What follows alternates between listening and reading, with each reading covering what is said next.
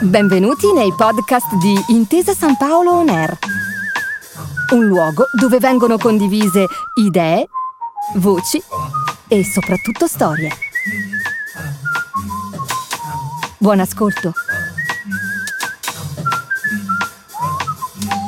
Buonasera a tutti, Fabrizio Paschina, responsabile comunicazione di Intesa San Paolo, per la terza e ultima volta in questo ciclo ad introdurre il professor Barbero che questa sera ci parlerà o ci racconterà una storia molto vicina del Novecento, straziante, coinvolgente, legata ad Anna Akhmatova. Un grandissimo successo per le puntate precedenti, una grandissima partecipazione che ci ha convinti ancora di più ad andare avanti con questa attività con il professor Barbero, per cui credo che da domani inizieremo a tempestarlo per cercare di sapere o di organizzare o di programmare quello che potrebbero essere gli incontri dell'anno prossimo. Nel frattempo, se volete rivedere le lezioni del professor Barbero, tutte, sia quelle legate a questo ciclo che le precedenti e tanti altri contenuti molto interessanti, abbiamo un podcast, Intesa San Paolo Ner, lo trovate sul nostro sito istituzionale gruppo.intesasanpaolo.com. Buon ascolto e buona visione a tutti e a presto. Buonasera, Buonasera a, tutti. a tutti. Questa è una lezione un po' diversa dal solito è una lezione un po' diversa dal solito intanto perché la donna che è protagonista di questa serata non è un personaggio storico in senso stretto, non è una protagonista del passato, magari di un lontano passato, il cui nome si possa trovare nei manuali di storia.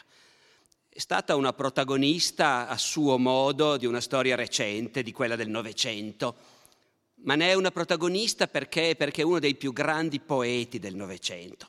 Sto parlando di Anna Akhmatova, che in Russia è comunemente riconosciuta come la più, più gran, la più, grande voce della loro poesia novecentesca ed è una delle più grandi voci, ripeto, del Novecento a livello mondiale. Anna Akhmatova è un personaggio storico nel senso che ha attraversato la storia del Novecento e l'ha attraversata nel paese che forse ha sofferto più di tutti per le tragedie del Novecento.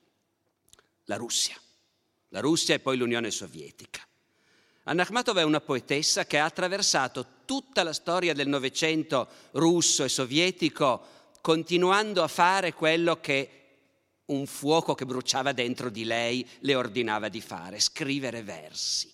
E scrivere versi che parlavano di lei, che parlavano della sua anima, che parlavano dei suoi amori, che parlavano delle sue sofferenze, in un mondo dove apparentemente l'anima e l'individuo con i suoi amori dovevano contare sempre meno, anzi rischiavano di essere stritolati.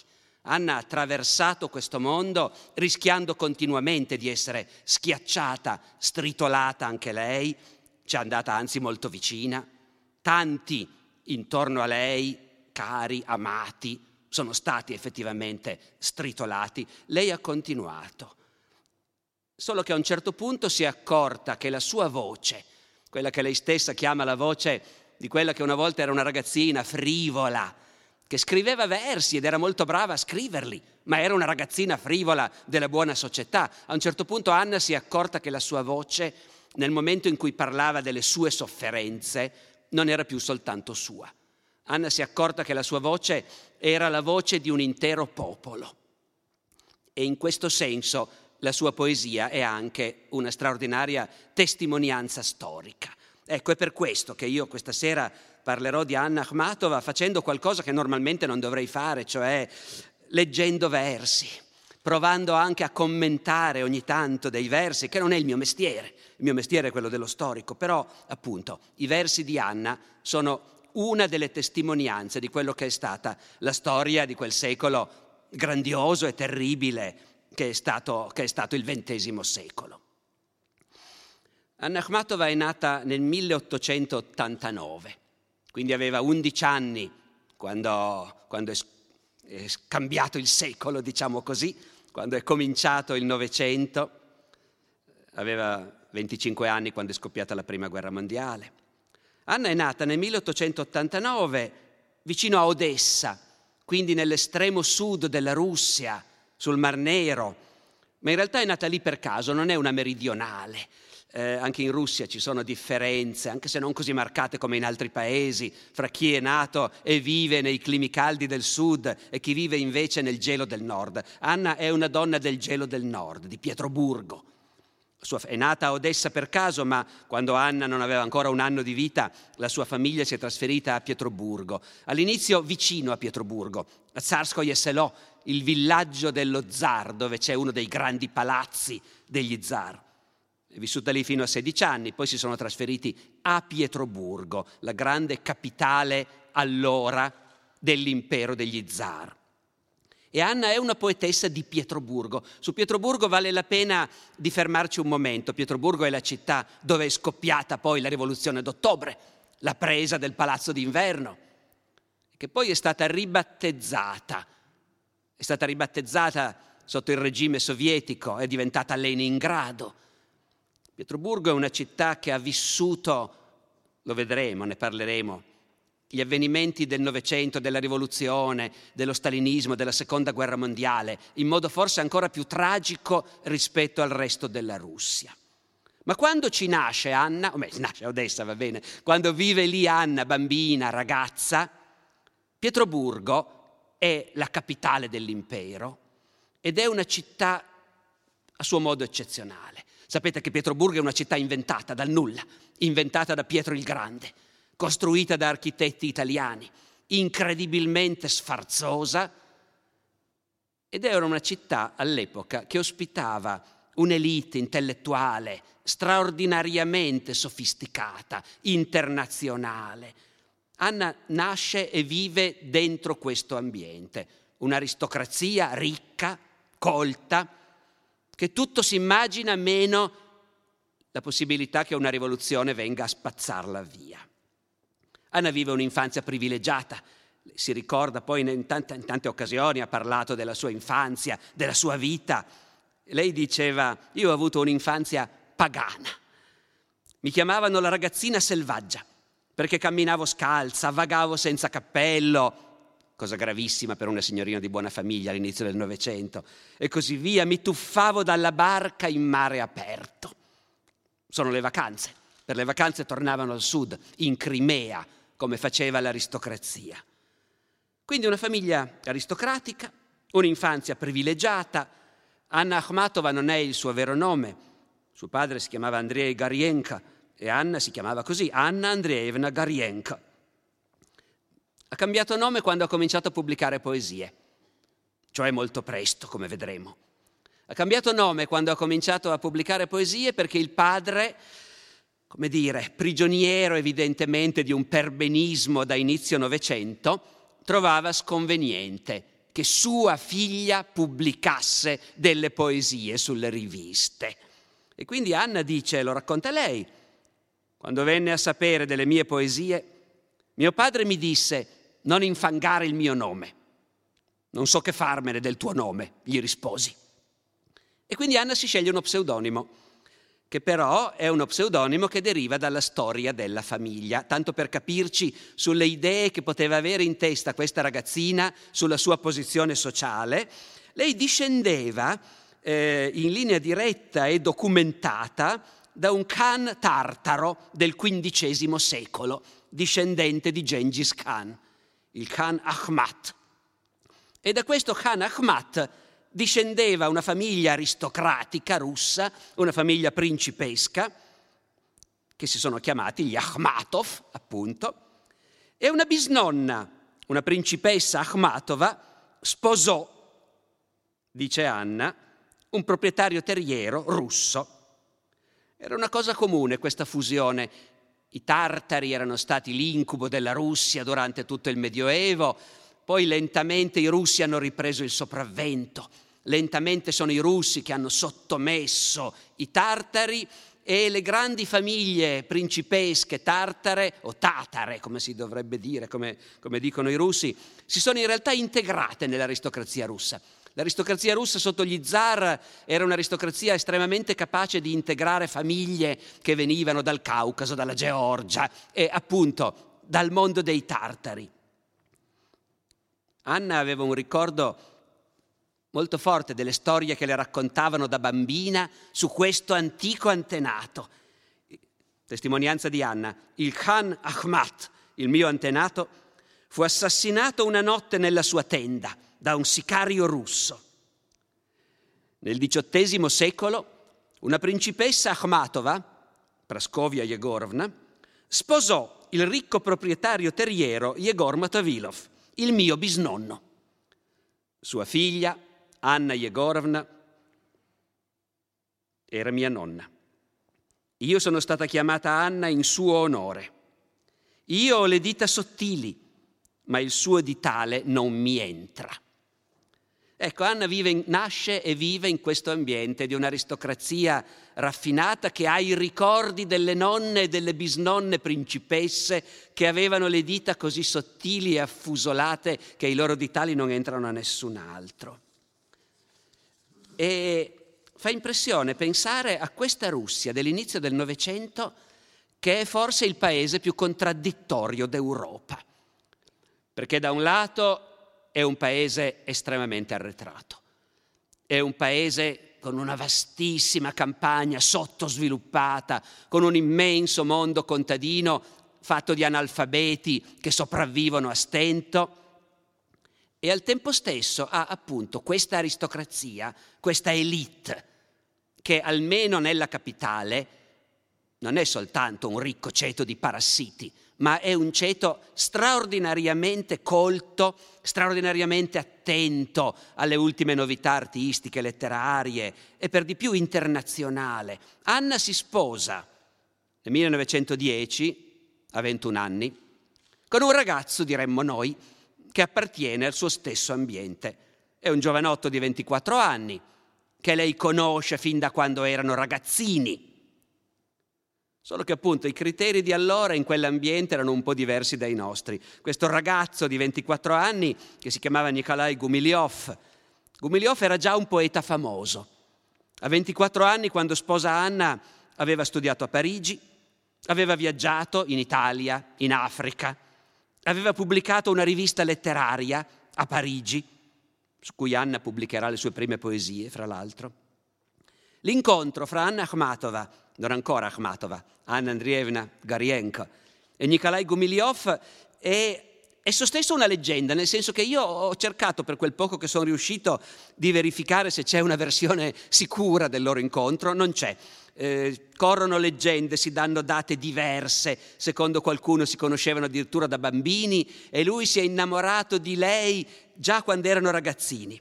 Si dice che Nicolai l'abbia corteggiata per anni, si dice anche che era bellissima Anna da ragazza, nonostante un naso abbastanza insolito, che lui l'abbia corteggiata per anni e che abbia anche tentato il suicidio perché lei lo respingeva e che alla fine lei lo abbia sposato per sfinimento.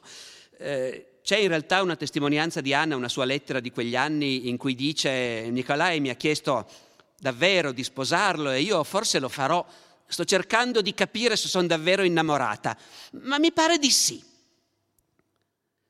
In realtà poi la poesia di Anna continua a essere piena di questo amore difficile con suo marito ed è evidente dalla, dalla poesia di Anna che è stato un amore furioso, però infelice, infelice da tutte e due le parti. Anna si è buttata in questa avventura sposandosi a 21 anni, da sola, la sua famiglia si era rotta, i suoi genitori si erano separati, al suo matrimonio non c'era nessuno dei suoi familiari. Problemi non ne hanno, sono ricchi. Quando litigano, il marito decide di andarsene in viaggio per conto suo da solo. Già il primo anno di matrimonio litigano così furiosamente che Nikolai Gumilyov se ne va in viaggio per sei mesi in Africa, specialmente in Etiopia, lasciandola a casa. Poi torna, si rimettono insieme, lei rimane incinta.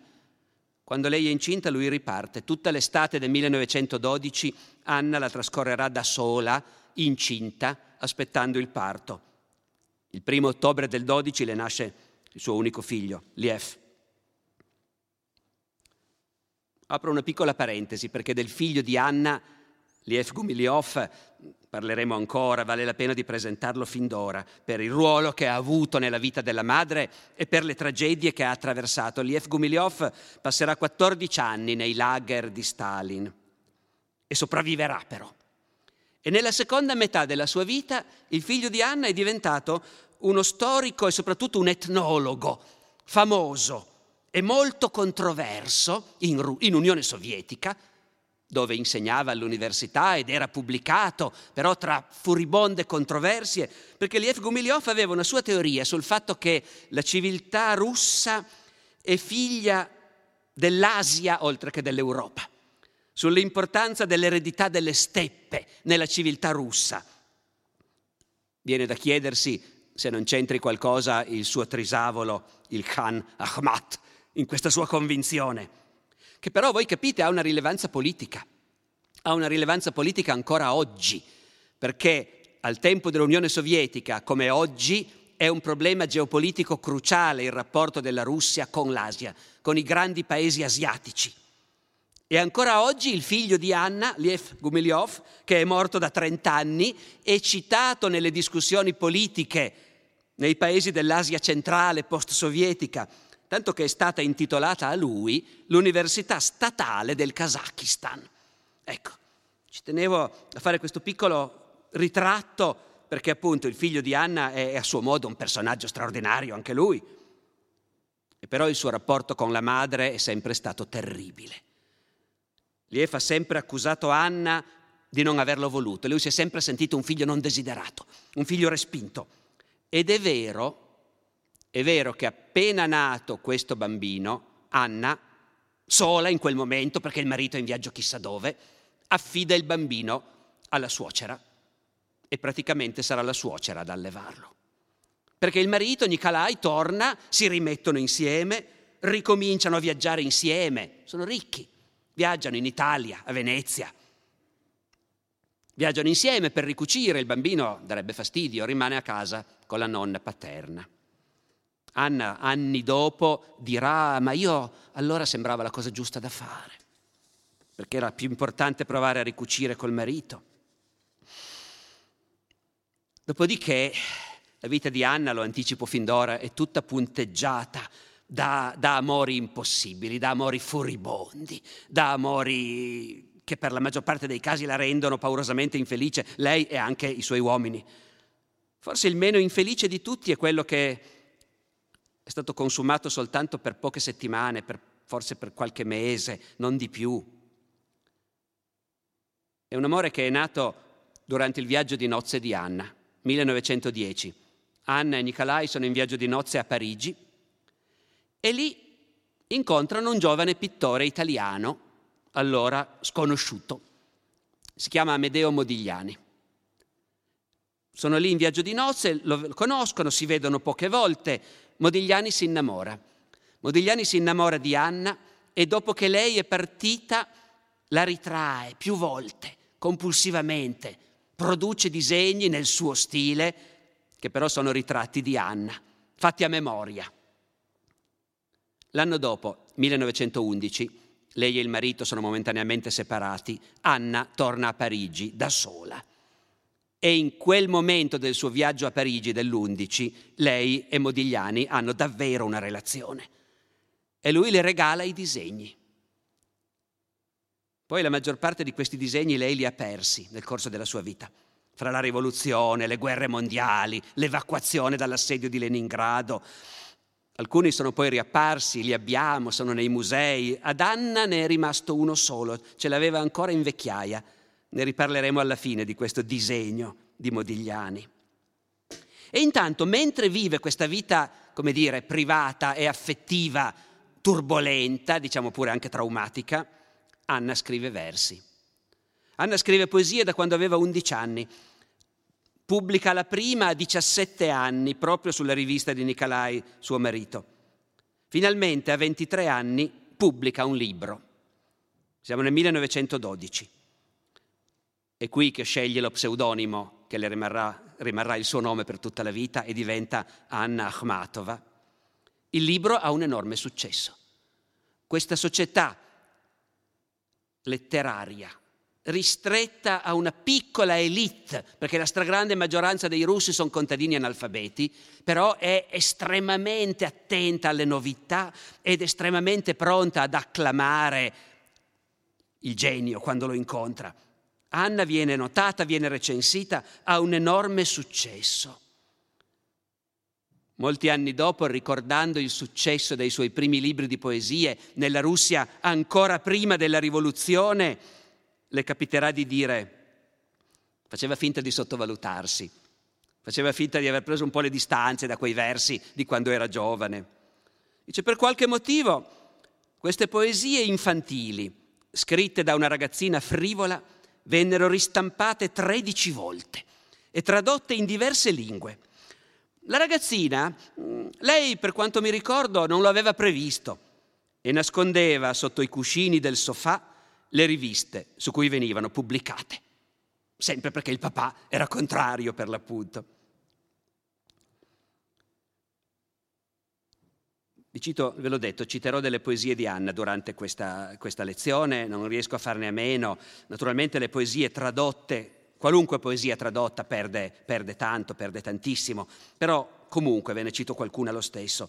Questo è un esempio di una poesia di quando Anna scriveva prima della guerra, quando ancora la storia del Novecento non aveva cominciato a stritolare la Russia.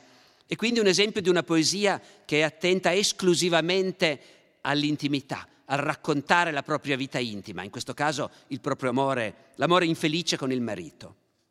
È una poesia del 1911. Strinsi le mani sotto il velo oscuro. Come mai oggi sei pallida? Perché gli ho fatto bere aspra tristezza fino a ubriacarlo. Come posso dimenticare? È uscito barcollando, storcendo la bocca per il dolore. Io correvo, senza sfiorare la ringhiera. Sono corsa dietro di lui fino al portone. Ansimando ho gridato, scherzavo, è stato tutto uno scherzo. Se te ne vai, io muoio. Lui sorrise tranquillo e crudele e mi disse, non prendere freddo. Questa vita continua fino al 1914, l'anno in cui comincia la fine del mondo. È la fine di un mondo, è la fine del mondo che Anna e Nicolai hanno conosciuto.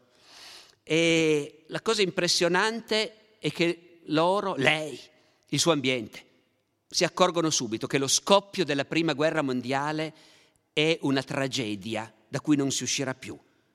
Lo scrive, lo scrive in una poesia di due anni dopo. Siamo nel 1916, la guerra è in corso, non è ancora perduta, non c'è stata la rivoluzione. Ma Anna già nel 1916 scrive, ricordando lo scoppio della guerra due anni prima, invecchiammo di cent'anni e questo allora accadde in un'ora sola. In un'ora siamo invecchiati di cent'anni. C'è la storia della poesia patriottica di Anna. Quando Anna, terrorizzata dall'idea che la Russia sprofondi nella guerra e nella sconfitta, scrive una poesia in cui si rivolge a Dio. Anna è credente. Si rivolge a Dio dicendo guarda, io mi sacrifico. Prendimi tutto. Prendimi il marito. Prendimi il figlio, ma salva la Russia. Molti anni dopo capiterà che una delle amiche più strette di Anna, un'altra grande poetessa, Marina Zvetaeva, morta poi suicida nel 1941. Molti anni dopo Marina Zvetaeva, quando viene a sapere che Anna, allo scoppio della prima guerra mondiale, ha scritto questa poesia in cui dice a Dio prendimi il marito, prendimi il figlio, ma salva la Russia, Marina Zvetaeva inorridì e le disse, ma Anna Andrievna, ma cosa ha scritto? Non doveva. Non sa che la poesia si avvera sempre. Ecco, qui vediamo, fra l'altro, abbiamo una, uno squarcio su cos'è la poesia per i russi. La poesia per i russi è qualcosa di più di quello che è per noi. C'è nell'idea russa della poesia una dimensione quasi religiosa per l'appunto, mistica. Bisogna saperlo per capire come Anna a un certo punto si convince di avere una missione a suo modo. La poesia si avvera sempre. Intanto la guerra ha separato di nuovo Anna e suo marito. Gumilyov è volontario al fronte, ufficiale di cavalleria, pluridecorato. A casa cominciano i disagi, le code per trovare da mangiare, la difficoltà di riscaldare le case. La vita spensierata di prima della guerra finisce rapidamente. E nel 1917 scoppia la rivoluzione. Scoppia lì, a due passi da casa di Anna, a Pietroburgo. Il marito è lontano, poi torna dalla guerra, ma sono stati lontani anni e non c'è più niente che li accomuna. Nel 1918 divorziano. Intanto la Russia attraversa la rivoluzione e come sapete di per sé la rivoluzione è stato un immenso sconvolgimento, a puntate perché prima c'è stata la rivoluzione di febbraio, poi la rivoluzione d'ottobre che porta al potere i soviet e che in realtà in quel momento è poco più di un colpo di Stato, talmente si è indebolito il governo della Russia. Poteva finire lì, i bolscevichi fanno anche la pace con la Germania nella primavera del 18. Poteva finire lì, invece scoppia la guerra civile. La vera devastazione è la guerra civile. La guerra civile inasprisce, inferocisce, porta in primo piano il fatto che siamo di fronte a una lotta per la vita o per la morte. È con la guerra civile che la rivoluzione comincia a sprofondare lentamente nel sangue.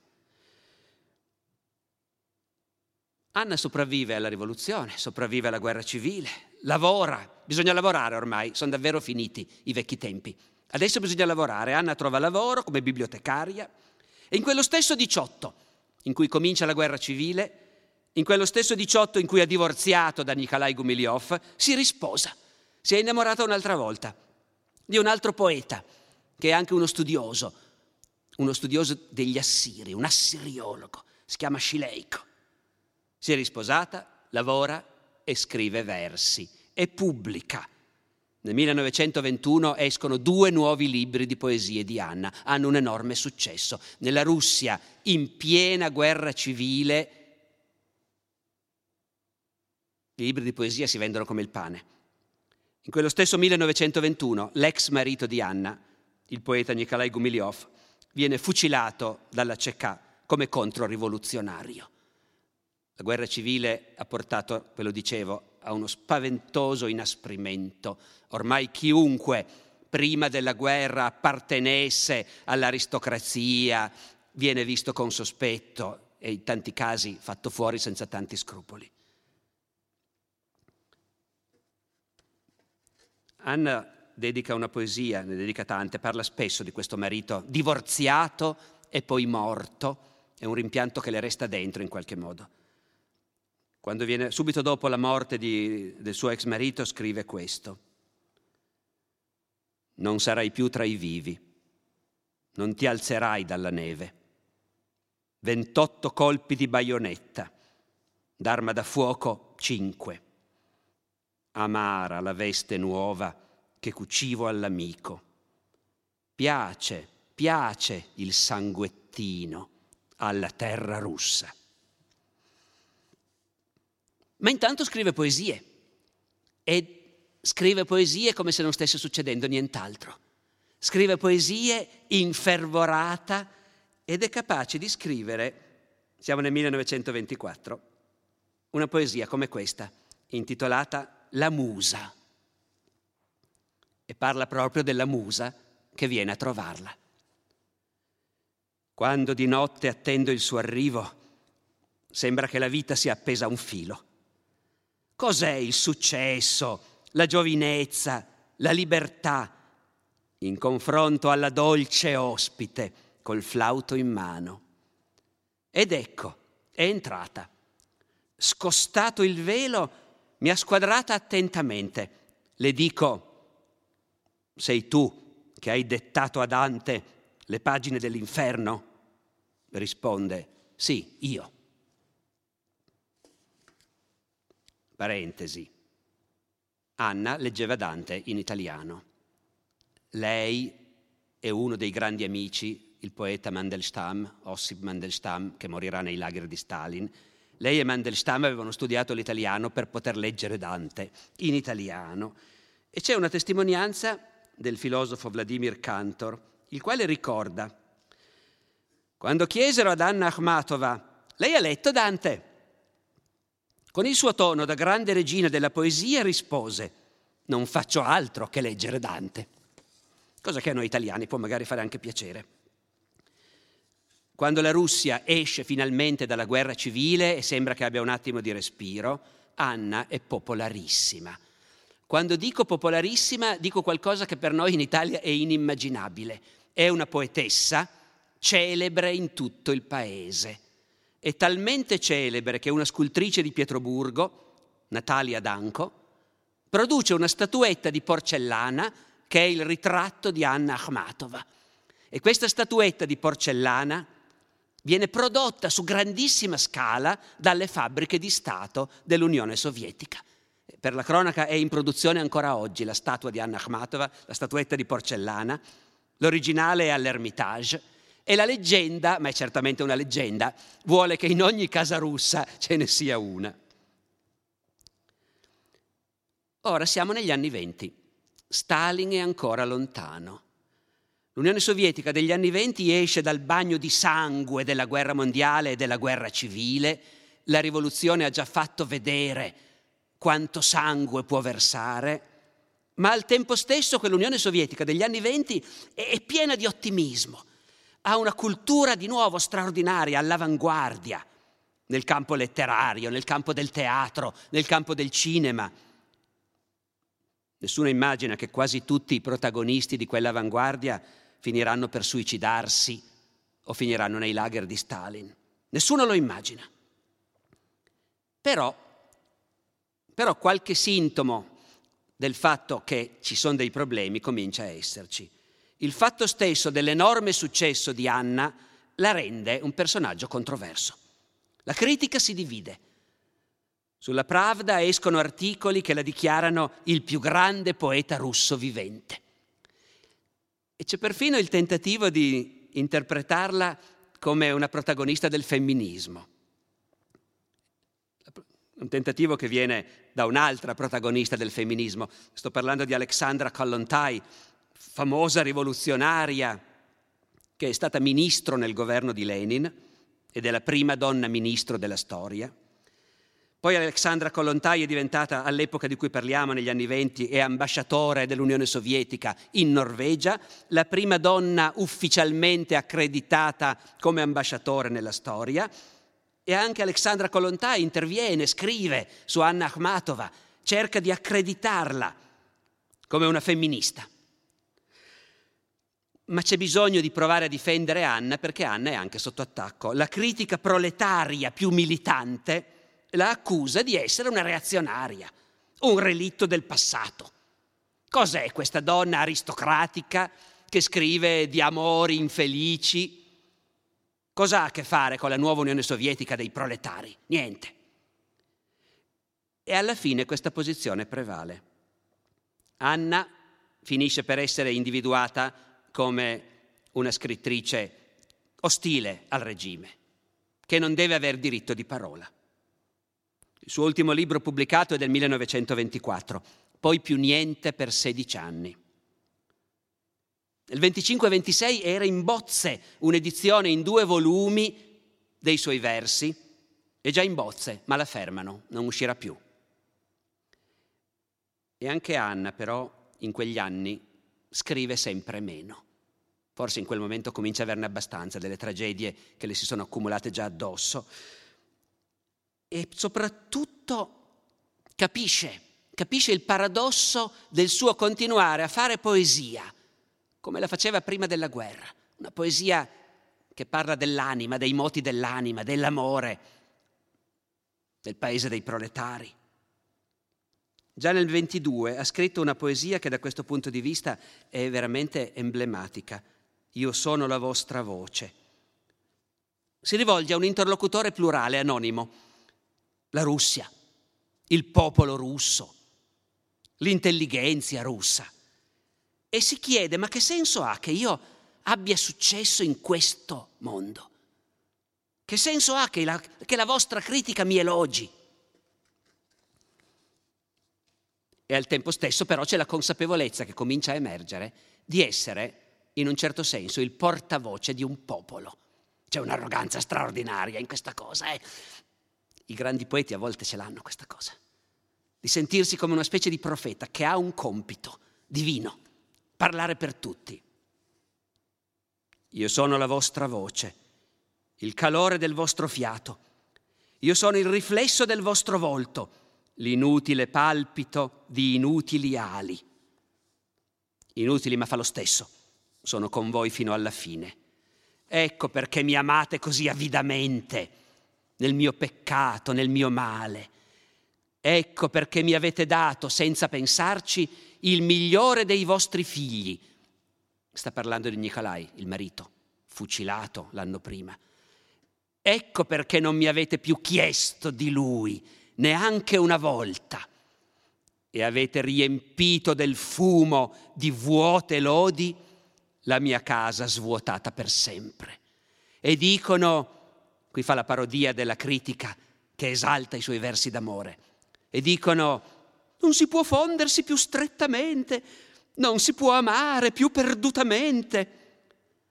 Così come l'ombra vuole staccarsi dal corpo, Così come la carne vuole separarsi dall'anima, così io adesso voglio essere dimenticata.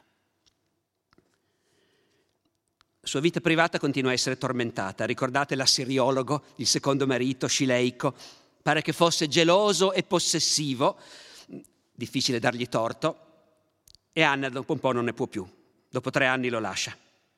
E poi si mette insieme a un altro, un altro intellettuale e un altro amico di giovinezza. Stavolta è uno storico dell'arte, si chiama Nicolai anche lui, Nicolai Pugnin. È un famoso storico dell'arte, anche lui un membro di quell'alta società pietroburghese che Anna frequentava prima della guerra. Adesso è tutto cambiato, c'è la crisi degli alloggi. Pugnin ha un alloggio, ha un appartamentino in un palazzo nobiliare espropriato e quella casa sulla Fontanca che è poi diventata la mitica casa di Anna e oggi è il museo di Anna.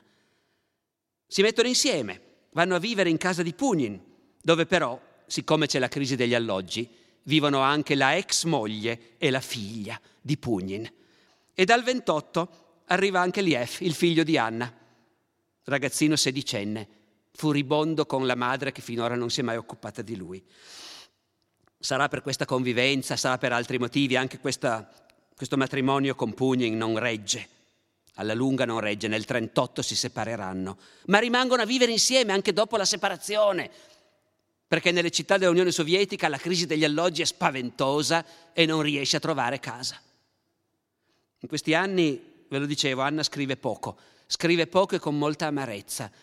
Amarezza privata anche, eh, non soltanto pubblica, è l'amarezza privata di tanti amori falliti.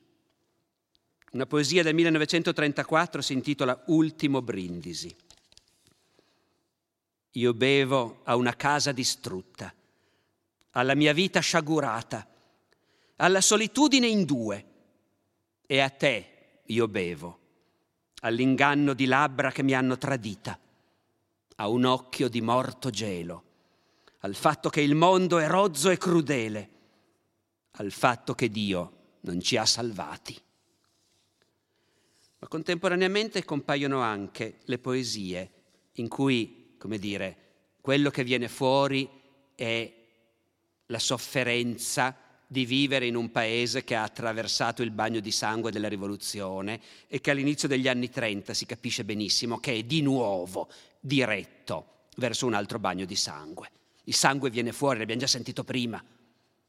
Piace il sanguettino alla terra russa. Sangue, cravà, ma lei usa il diminutivo, Kraushko. E il sangue torna anche in quest'altra poesia del 33. Il miele selvatico sa di libertà, la polvere sa di raggio di sole, di viola la bocca verginale e l'oro non sa di niente. L'erba sa di acqua, e l'amore sa di mela, ma noi abbiamo imparato per sempre che il sangue sa solo di sangue. E il sangue comincia di nuovo a scorrere. Nel dicembre del 1934 l'assassinio di Kirov, capo del partito bolscevico a Pietroburgo, che nel frattempo è diventata Leningrado, dà il via al terrore staliniano. E un po' per il fatto che Kirov è stato assassinato a Pietroburgo, un po' per il fatto che i bolscevichi non amano in realtà questa città. Le hanno cambiato nome, adesso è Leningrado, ma continua a essere l'antica capitale degli zar, è la capitale dell'aristocrazia russa e di un ceto intellettuale che magari è sopravvissuto alla rivoluzione, come sono sopravvissuti Anna e suo nuovo marito Nikolai Pugnin, sono dei sopravvissuti, ma odiati da almeno una parte del regime. E quindi il terrore staliniano colpisce Pietroburgo in modo Leningrado in modo particolarmente feroce. Colpisce il figlio di Anna, Liev, non tanto forse perché è figlio suo, quanto perché è figlio di Nicolai, di un controrivoluzionario fucilato e quindi non ci si può fidare. Liev è arrestato nel 1935, rilasciato, poi di nuovo arrestato nel 1938. Stavolta, dopo mesi e mesi di detenzione, lo condannano a morte. Però poi viene commutata la pena, finisce in lager. Rimarrà in lager fino al 1942, quando in piena guerra nei lager a molti viene data la possibilità di darsi volontari per andare in guerra. Lo farà anche Liev. E Anna, Anna aspetta il suo turno, perché sembra incredibile che non vengano a prendere anche lei. Hanno preso Mandelstam, l'amico con cui studiava Dante, per gradi, prima una condanna al confino, ma loro sanno tutti che è solo il primo passo.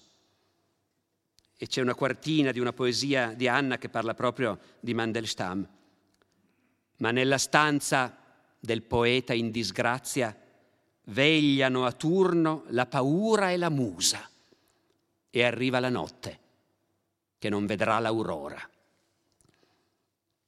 L'esperienza del 38, l'esperienza drammatica del figlio arrestato e dei mesi, dei mesi in coda davanti alla prigione, perché questa è l'esperienza che Anna poi racconterà. Sono i mesi in coda, in mezzo a innumerevoli altre donne che sono in coda davanti alla porta della prigione nella speranza di poter consegnare un pacco per il marito, il figlio, il fratello in prigione. E se accettano il pacco vuol dire che è ancora vivo. Questa esperienza spinge Anna a scrivere il suo primo ciclo dichiaratamente, diciamo così, politico, storico, di descrizione di quello che sta succedendo. Lo intitolerà Requiem. E Requiem ha un prologo in prosa in cui Anna spiega. Ho passato 17 mesi in fila davanti alle carceri di Leningrado. Una volta qualcuno mi riconobbe, e mette lei le virgolette, è un poeta famoso. Allora una donna dalle labbra livide, che stava dietro di me, e che sicuramente non aveva mai sentito il mio nome, si riscosse dal torpore che era caratteristico di tutti noi e mi domandò in un orecchio. Lì tutti parlavano sussurrando. Ma questo, lei, può descriverlo? E io dissi, posso. Allora una specie di sorriso scivolò lungo quello che un tempo era stato il suo volto. Tra le poesie di Requiem ce n'è una in cui, in cui lei fa il confronto fra quello che era lei prima, prima della guerra, quando nessuno avrebbe potuto immaginare quello che si sarebbero trovati a vivere. Se ti mostrassero, burlona, beniamina di tutti gli amici, allegra peccatrice di Zarskoje Selò, cosa succederà alla tua vita? Come starai in coda con un pacco, trecentesima, davanti alle croci. Le croci è il nome di quella prigione, Trieste, una delle prigioni di Leningrado. A fondere il ghiaccio dell'anno nuovo con le tue lacrime bollenti. Là il pioppo della prigione dondola e non c'è un suono.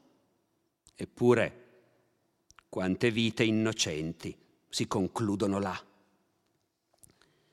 E nell'epilogo di Requiem racconta in versi, come in fila davanti alla prigione, davanti a quel muro cieco, nel gelo dell'inverno, nell'afa dell'estate, ha imparato come appassiscono i volti, come il dolore scava le rughe sulla faccia, come il sorriso si trasforma in ghigno e come i capelli diventano bianchi.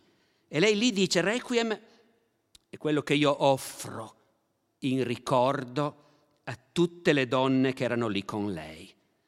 I versi finali cominciano così. È venuta di nuovo l'ora del ricordo. Io vi vedo, vi ascolto, vi sento. Questo però voi mi dovete scusare, io due versi ve li leggo in russo col più pessimo russo, perché questo non si sente in traduzione, ma sono tutti in rima i versi di Anna, come quasi tutta la grande poesia russa del Novecento, che contrariamente a quello che è successo in altri paesi, ha continuato a essere fatta in metrica e in rima. È venuta di nuovo l'ora del ricordo. Io vi vedo, vi ascolto, vi sento. Опять поминальный приблизился час. Я вижу, я слышу, я чувствую вас.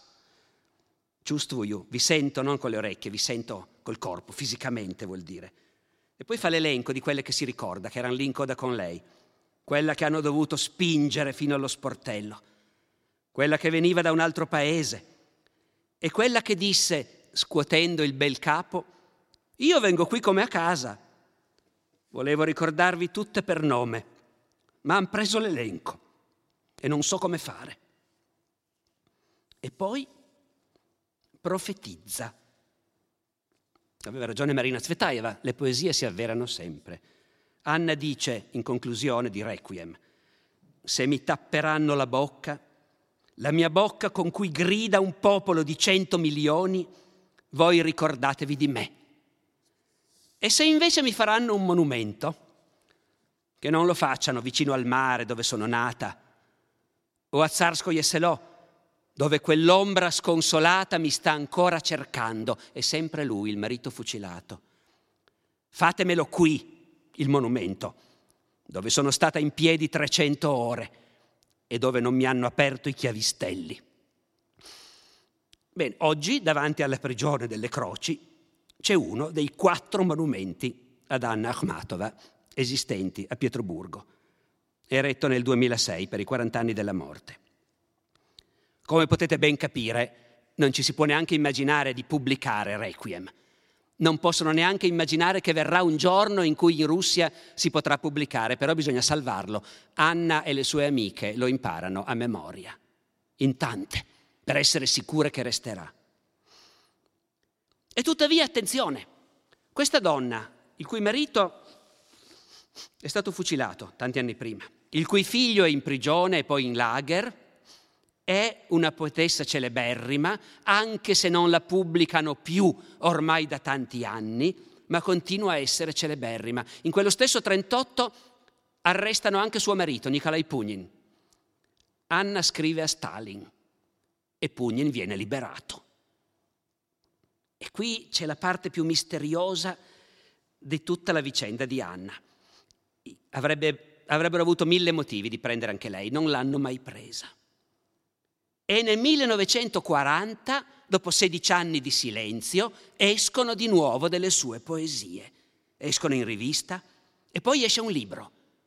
È un avvenimento sensazionale. C'è una lettera di Boris Pasternak, grande poeta, anche lui, romanziere, l'autore del Dottor Givago, in cui racconta cosa è successo quando si è saputo che era uscito un nuovo libro di Anna Akhmatova, con la gente che faceva la coda in libreria per comprarlo e poi scoppia la guerra. Scoppia la seconda guerra mondiale. E Anna ormai non smetterà mai di scrivere di sé, della sua anima, del suo dolore e dei suoi amori, ma ormai anche, ha anche quest'altra vena fortissima di scrivere il dolore di un'epoca. E il dolore dell'epoca adesso è lo scoppio della seconda guerra mondiale. Non ancora l'invasione dell'Unione Sovietica, eh? l'inizio il, 40, il 39, il 40, il 40 quando cade la Francia, quando cade Parigi. Anna sulla caduta di Parigi. Quando seppelliscono un'epoca, non risuona il salmo funebre, all'ortica, al cardo tocca abbellirla e solo i becchini lavorano sodo. È un lavoro urgente. E c'è silenzio, Signore, un silenzio che si sente il tempo che passa. Ma poi lei torna a galla, come un cadavere nel fiume a primavera. Ma il figlio non riconosce la madre e il nipote gira la faccia angosciato e si infossano più in basso le teste e come un pendolo si muove la luna. Ecco, così su Parigi perita ora c'è questo silenzio.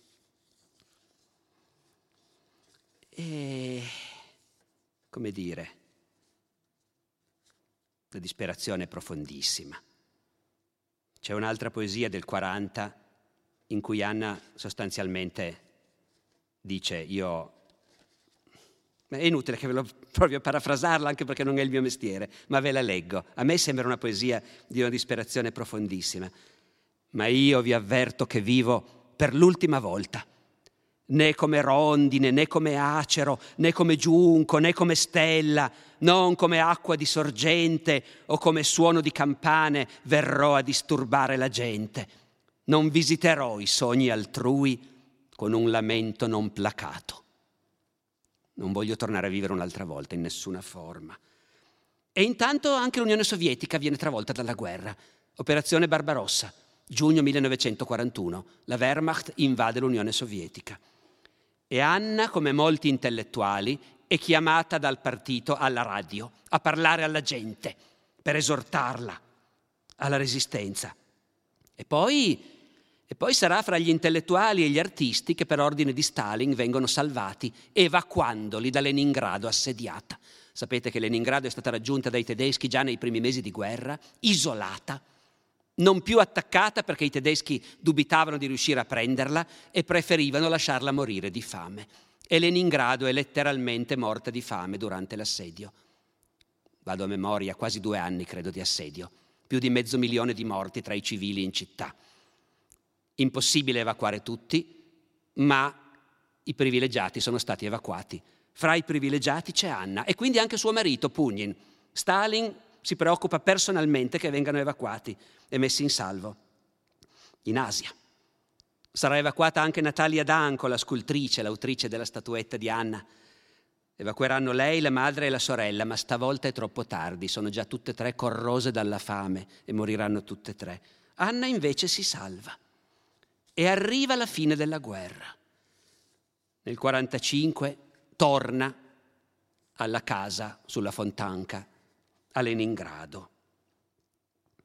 E nel 1945 le succede un'altra cosa, non saprei dire se completamente inaspettata, eh? io non la conosco abbastanza Anna per sapere se questa cosa è stata inaspettata, ma sta di fatto che nel 1945 Anna, che a questo punto ha 56 anni, incontra un illustre intellettuale straniero e si innamora perdutamente.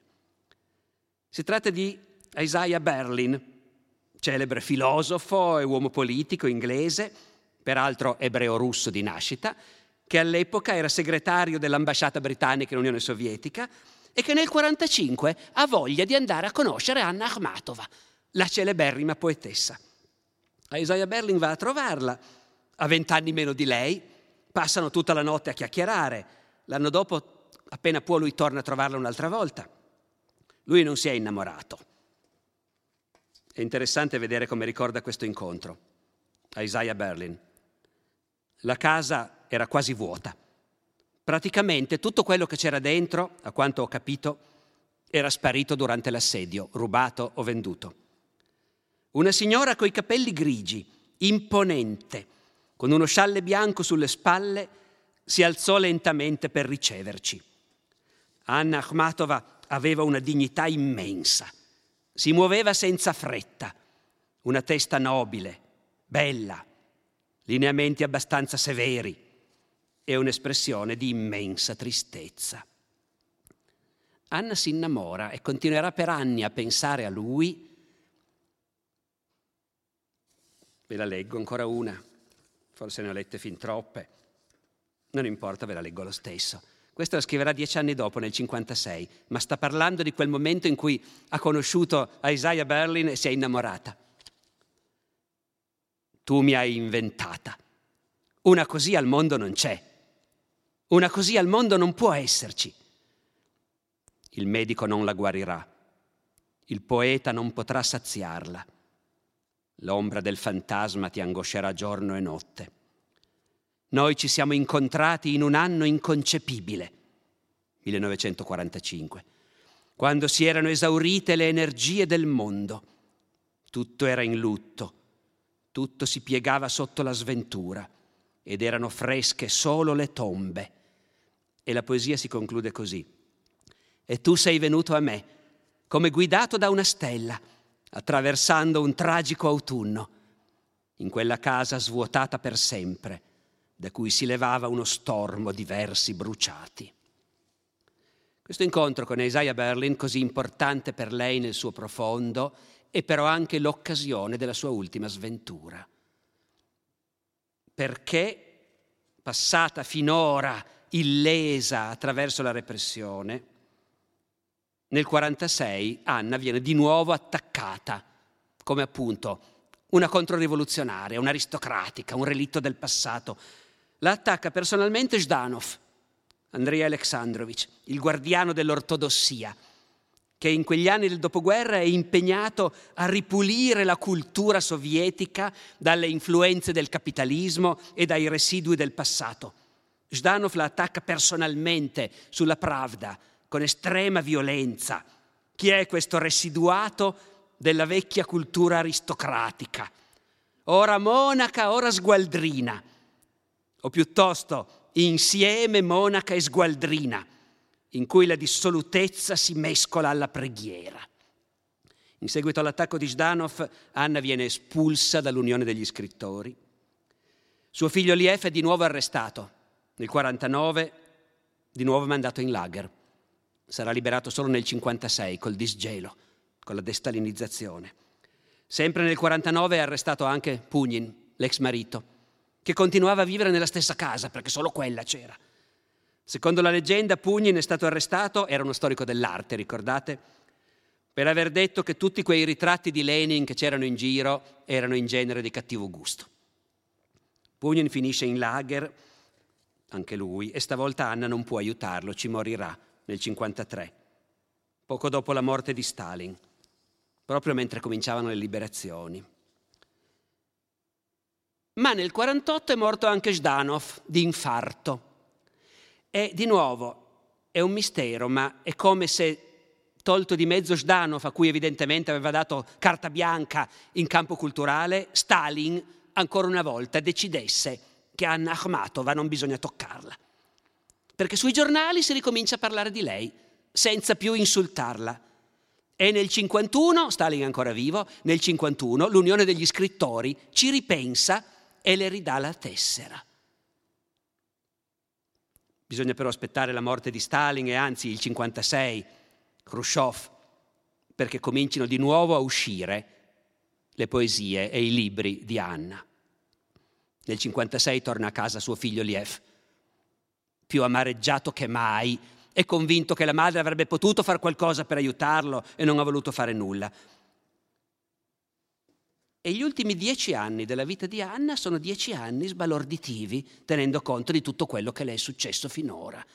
Negli ultimi dieci anni della sua vita Anna non è soltanto la poetessa più famosa dell'Unione Sovietica, ma è ufficialmente riconosciuta e coccolata.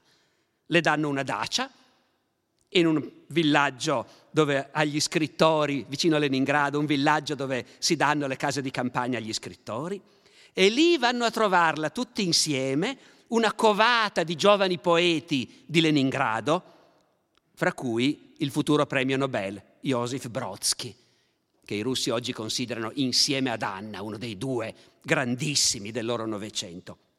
E Brodsky di Anna parla, parla molto, l'hanno intervistato anche spesso su questo. Lui racconta, andavamo a trovarla alla Dacia, in treno da Leningrado, le portavamo fiori, scrivevamo delle poesie per lei e gliele portavamo. Brodsky era bella, semplicemente, fisicamente, visibilmente bella. Grandi occhi azzurri, un po' come il leopardo delle nevi. Presente quegli occhi? Un naso formidabile Era una delle donne più belle del secolo, credo. Una testa formidabile, proprio maestosa. Peraltro, altra testimonianza di Brodsky su Anna Akhmatova. Ah, lei era una bevitrice formidabile. Se c'è stato qualcuno che sapeva bere, era la Akhmatova. E sappiamo che i russi anche, questo, anche a questo sanno dare il giusto pregio. Gli altri poeti in seguito ammettono che erano un po' invidiosi di Brodsky perché loro non avevano ancora capito che Brodsky era il più grande di tutti e invece Anna l'aveva già capito e, e lo proteggeva in modo particolare, gli aveva passato il testimone. Uno di questi quattro giovani poeti racconta che Anna aveva un gatto che si chiamava Gluck, che è un compositore, ma in tedesco vuol dire anche felicità. Questo gatto era molto grosso, tanto che Anna l'aveva soprannominato un gatto e mezzo. E quest'altro poeta dice, parlando di Anna e di Josif Brodsky, dice, eravamo lì una volta con lei, lei parlava del suo gatto e poi all'improvviso mi fa, non trovi che Josif è un tipico gatto e mezzo? Cioè un poeta grande una volta e mezzo gli altri. Peraltro bisticciano anche perché secondo lei, proprio lei, che nei suoi versi almeno apparentemente, ha tirato fuori così tanto delle sue sofferenze intime, dei suoi amori anche. Eh, lei critica Brodsky perché dice tu non sei capace di tenere abbastanza distinte le due cose. Non bisogna lasciare che la tua vita si impadronisca della tua poesia. Anna a Brodsky. Alla fine bisogna che un poeta sappia riconoscere la differenza fra la sua musa e la sua puttana.